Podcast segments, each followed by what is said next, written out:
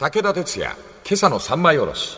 おはようございます。武田鉄矢です。おはようございます。水谷香奈です。2020年皆さんもね、忙しく立ち振る舞われていると思いますけども、過ぎ去った2019年を振り返ってみようかなと。2019年秋のことでございますが、台風19号、その後21号の被害がニュースで繰り返し流される秋でございました。長野、千葉、福島、宮城などが甚大な被害。そして我が九州でも佐賀県の方で大きい水害が出ました。あの工場の中に洪水が押し寄せて、工場で使ってた油が田畑に広がってという。私はあの、福岡の地方番組の方でレギュラーを持っていて、月に2度ばっかり帰ってるんでありますけども、去年の暮れは、あの、2016年4月熊本を襲った熊本地震を取材に行きまして、はい。熊本城再建の現場謎を見て参りました。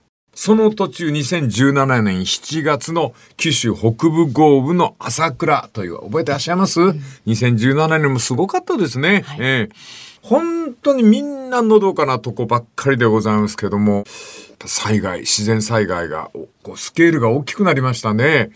これはもうどうしようもないことで認めざるを得ませんが、地球温暖化。が理由なんでありましょうが、異常気象続いております。地球スケールの近くの活動期に入ったのかもしれない。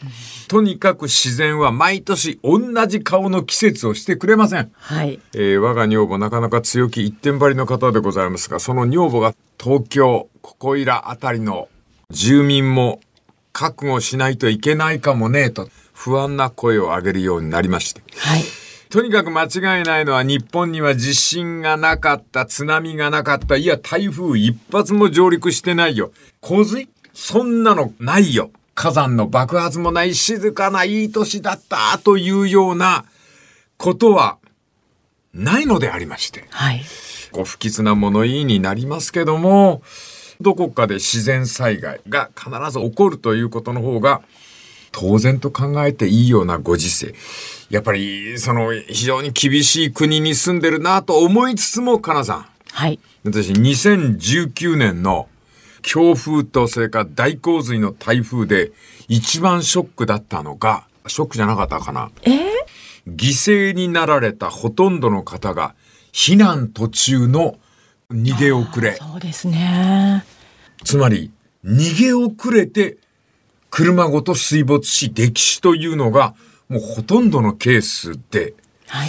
自然災害はもう人事ではないと思いつつばったり目があったのがこの本。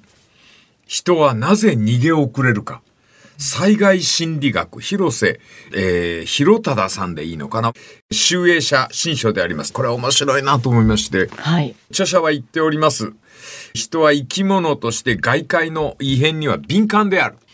しかしこれ今問題になっておりますね。正常性バイアスっていうのは持っておりまして、多少異様なことが人生で起こっても、これぐらいは大丈夫じゃないかなと安心する方角に考え始めまして、はい危険予知を切り捨ててしまう。あれ一回だけショックなのあったよね。もう水がどんどん家の中に流れ込んできてるのに、え息子さんが、親父逃げよっつったら、お、お前も手伝えよっていう、手伝うどこの水の量じゃないんですよ。はい。しかし、何かに一つ囚われて、危険予知を切り捨ててしまうという傾向があるということを忘れてはいけない。はい。そして、これ前にも申しましたが、本当にある意味では、あの、悲惨な言葉でありますが、ついこの間の時もおっしゃっておりましたね。私はね、この町に来てもう70年、こんなことは初めてですよ、という、はい。この言葉が一番危険だっていう。はあ。あるんです。70年で初めてということが起こりうる風土に我々日本人は住んでいるわけでございまして。はい。とりあえずまず、なぜ逃げ遅れるのかというところから考えていきたいというふうに思います。はい。これ、かなさん覚えてないか ?17 年も前ですが、2003年2月28日、はい。韓国テグ市はい。人口254万人、大都市でございますが、ここの地下鉄の火災で198人以上の死者が出るという大惨事。ありましたっけ？あれも異様な光景です。韓国手口の中央駅地下鉄の車内で犯人が、まあ日本でも去年ありましたけど、うんええ。床にガソリンを撒きまして、はい。それに火をつけまして、え198人の死者が出たというところが、その犯人だけではなくて、被害者の方々もまた異様なんでございます。このあたり人はなぜ逃げ遅れるのか、この続きまた明日のまな板の上で